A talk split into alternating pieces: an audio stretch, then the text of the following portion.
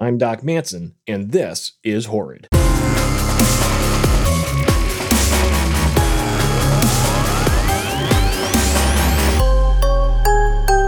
Today's episode A Living Terror, Part 1.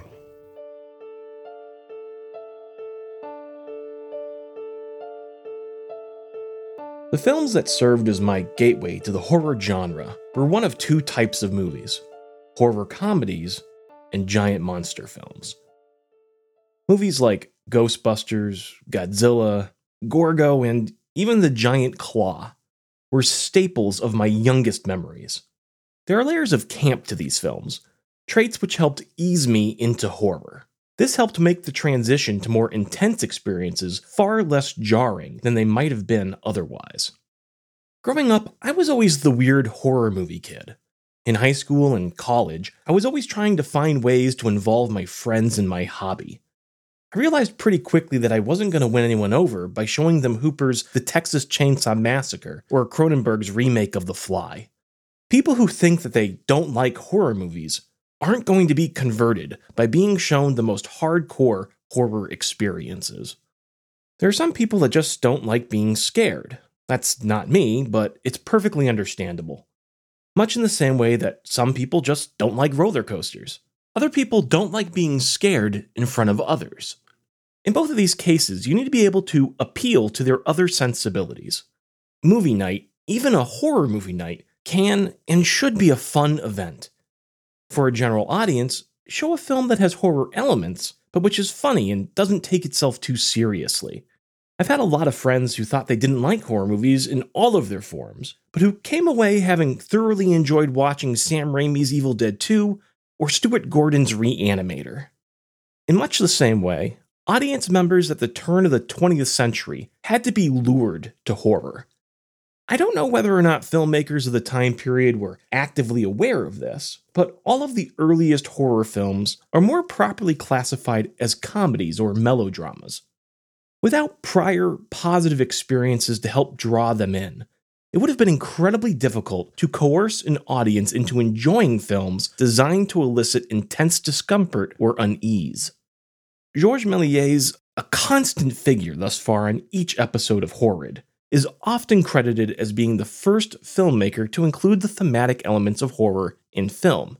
Méliès himself referred to his special effects as tricks, and, as an illusionist, it is my impression that Méliès designed his stage shows to entertain, or perhaps shock, his audience.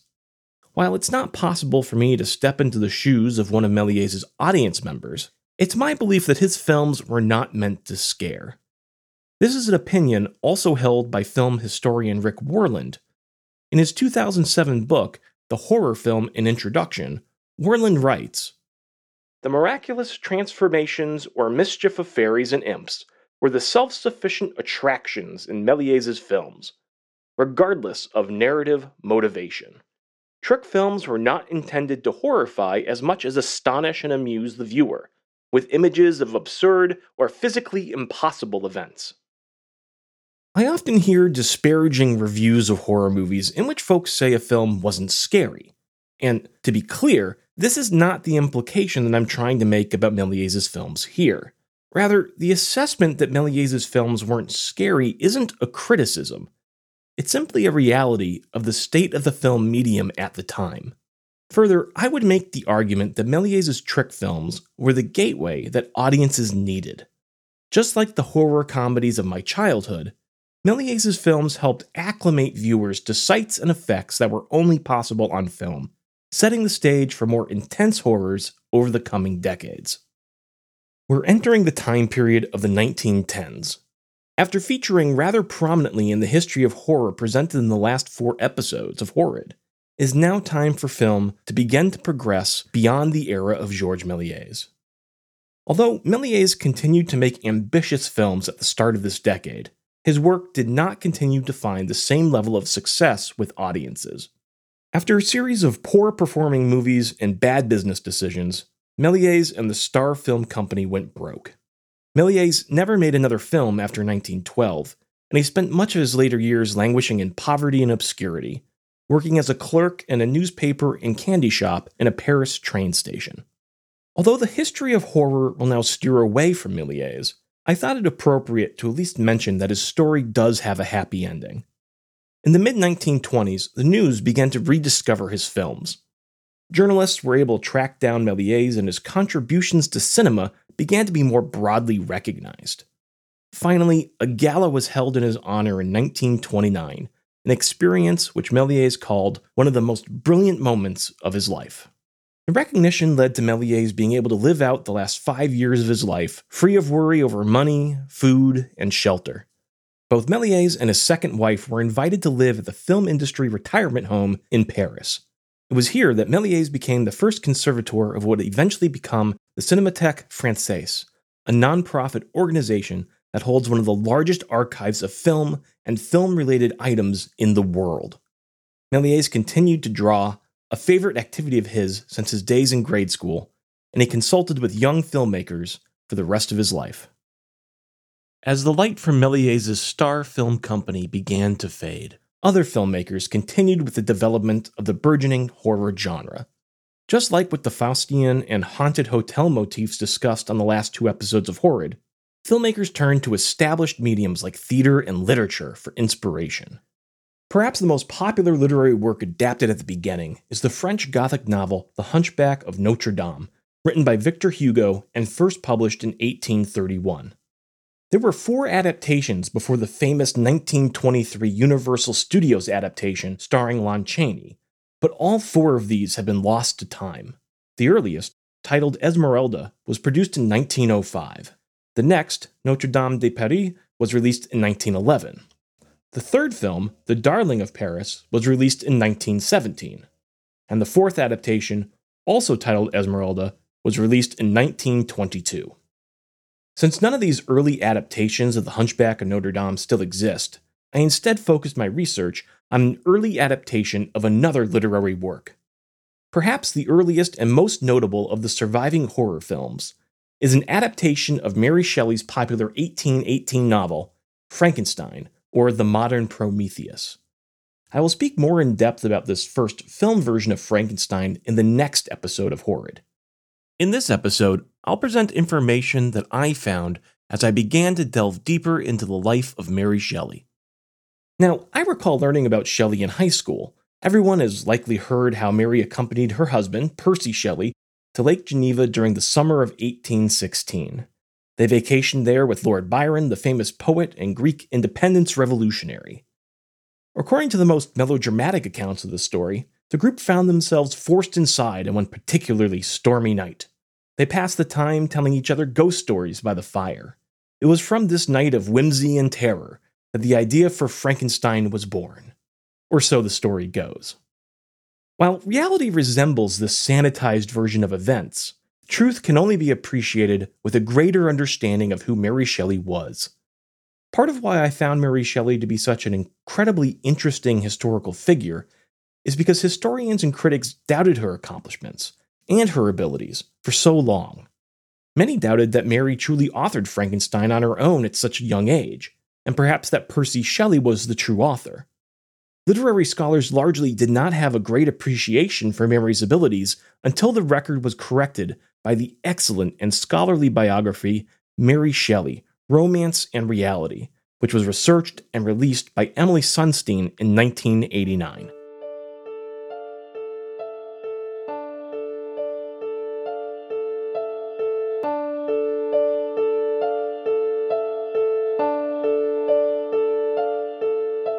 Mary Wollstonecraft Godwin was born in 1797, the daughter of two prominent English authors and progressive political radicals, William Godwin and Mary Wollstonecraft. Sadly, Mary's mother died not long after childbirth, but her ideals and writings would greatly influence the moral compass by which her daughter conducted her life.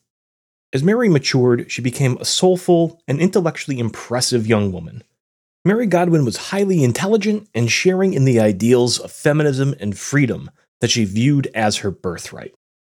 Entering into her adolescence, Mary developed a skin condition on her arm for which she was prescribed saltwater treatments and fresh air. Her father arranged for an extended stay with a family in Scotland.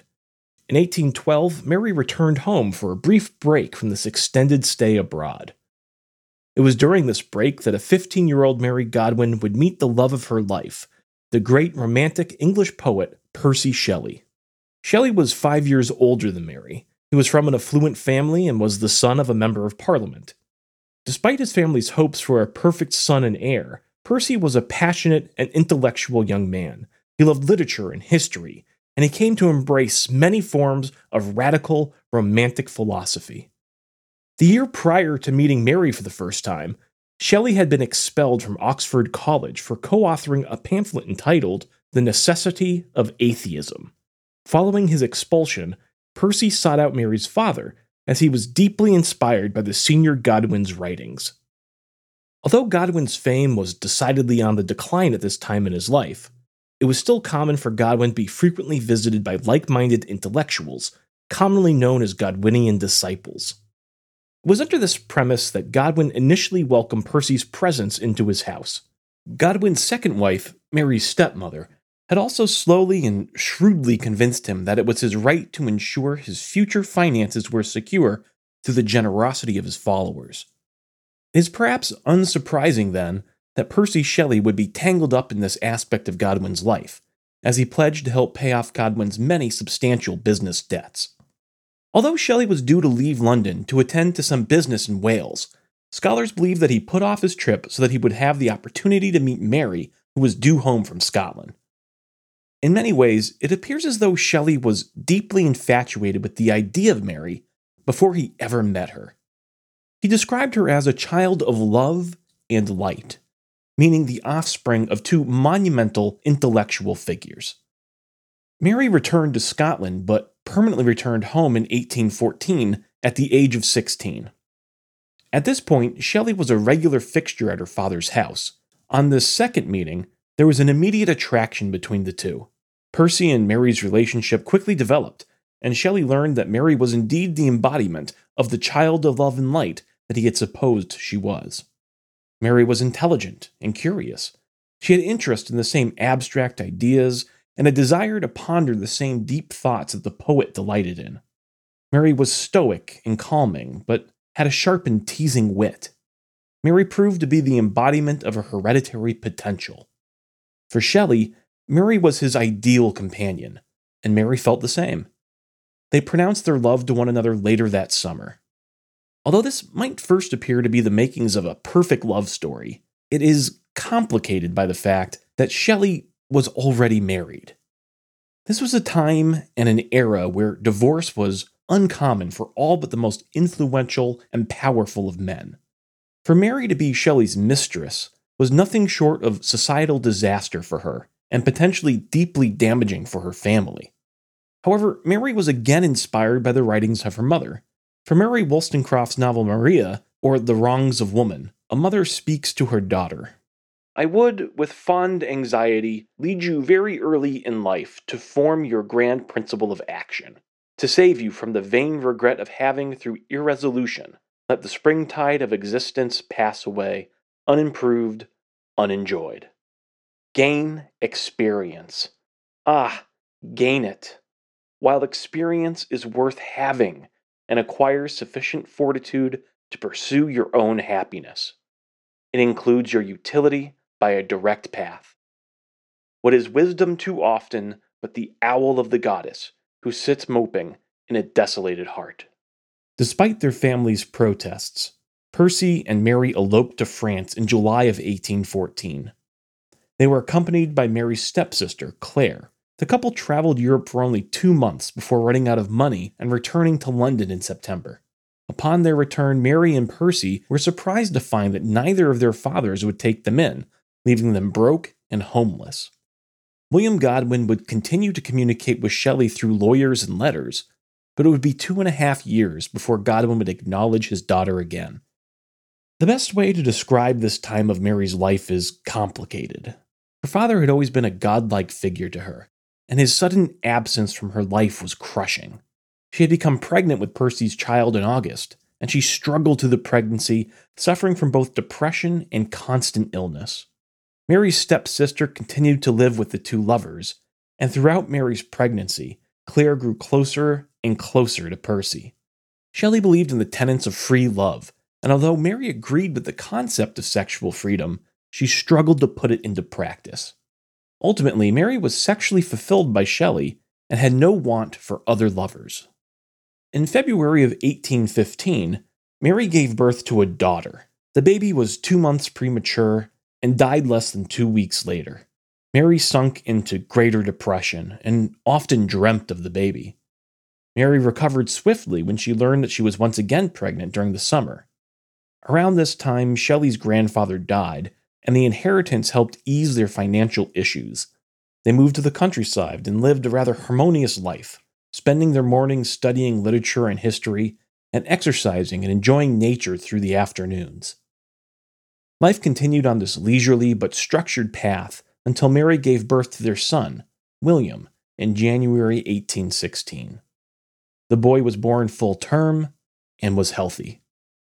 Sometime after William's birth, Claire became acquainted with Lord Byron, who had recently separated from his wife. Claire immediately saw her chance to grab fame and pursued the chance to become Lord Byron's mistress and hoped to bind herself to him by bearing his child. Lord Byron was an extremely charismatic and desirable man, his desk literally bulging with letters from love struck female admirers. To his credit, he did his best to discourage Claire, but when he found out that she was the stepdaughter of William Godwin, he used her acquaintance to request a meeting with Mary, whose heritage he greatly admired. In what can only be described as the world's most bizarre seduction, it was two days after meeting Mary that Lord Byron slept with Claire for the first time. Lord Byron sailed from England at the end of April, leaving on a trip that would see him spend the summer in Geneva, Switzerland. After he had left, Claire told Mary and Shelley that she was Lord Byron's mistress, and that they had all been invited to vacation with Lord Byron in Geneva. It didn't take too much convincing, and soon the trio was on their way to Geneva as well, with Mary's young son William also in tow. Mary and her party arrived in Geneva and spent about two weeks studying, sailing, and sightseeing before Lord Byron and his physician, John Polidori, arrived. It was an awkward greeting, Lord Byron was displeased to find Claire waiting for him in Geneva, as it seemed that Claire may have somewhat overstated her relationship with him, as well as his invitation to Geneva. Luckily, Lord Byron took very quickly to Percy Shelley. The two would be friends by the time the summer was over. Claire was even able to resume her sexual relationship with Lord Byron, and before long, she was pregnant with his child.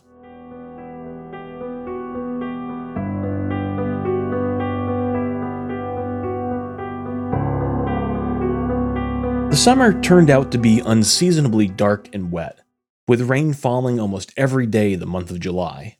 As an aside, the uncharacteristic climate was actually the result of a volcanic eruption that occurred the year before at Mount Tambora in the East Indies. The ash and volcanic gases actually measurably dimmed the sun and caused devastating extreme weather across the world. In New England, for example, 1816 was known as the year without a summer, or colloquially, 1800 and froze to death. On June 16, 1816, there was such an incredible downpour that all members of Mary's group ended up spending the night at Byron's rented villa. They all gathered at the fireplace and read from an anthology called Phantasmagoriana, a collection of eight German ghost stories translated to French. The introduction of the book made mention of the occult in Scotland, a subject which Mary fondly recalled being fascinated with during her extended stay overseas as a girl. As the groups read the stories aloud throughout the night, Lord Byron eventually challenged the group to each write their own ghost story. I found that five of the stories in this collection were later translated to English as part of another anthology. I found one of these stories, The Family Portraits, to be of particular interest. In this story, a wealthy gentleman is riding in a horse drawn coach and is looking for a place to stay overnight. They come to a town, and the man follows the sounds of music to the house of the local pastor. Inside, he finds a group of individuals that have gathered together for the purpose of sharing personal ghost stories with one another. Incredibly, it would seem that Lord Byron's famous challenge may itself have been inspired by the very stories they were reading aloud to one another late into that fateful, stormy night. If you'd like to read the family portraits for yourself, A link can be found under the related media heading on the transcript page for this episode at horridpodcast.com. Byron and Shelley immediately got to work on their stories and shared the beginnings of these with the group the following night. Mary suffered from writer's block, in no small part likely due to feeling the immense pressure of producing a story that both Shelley and Lord Byron would deem worthy of her heritage and potential. After three days, both Lord Byron and Shelley had given up working on their ghost stories, but Mary persisted in the endeavor. The men would ask her if she had come up with a story each day, and each day Mary would answer that she had not. Then, on June 22nd, Mary experienced a waking nightmare as she tried to drift off to sleep. In her own words, I saw the pale student of unhallowed arts kneeling beside the thing he had put together. I saw the hideous phantasm of a man stretched out, then, on the working of some powerful engine, show signs of life. His success would terrify the artist. He would rush away, hope that this thing would subside into dead matter. He opens his eyes. Behold, the horrid thing stands at his bedside, opening his curtains. Mary awoke in a state of terror, but quickly realizes that she had found the idea for her ghost story. On the morning of June 23rd, she got to work. It would take nearly a year and a half for Mary to finish and see her manuscript published. This period of time was marked by two personal tragedies, namely the suicide of Mary's half sister Fanny, and two months later, the suicide of Percy's wife.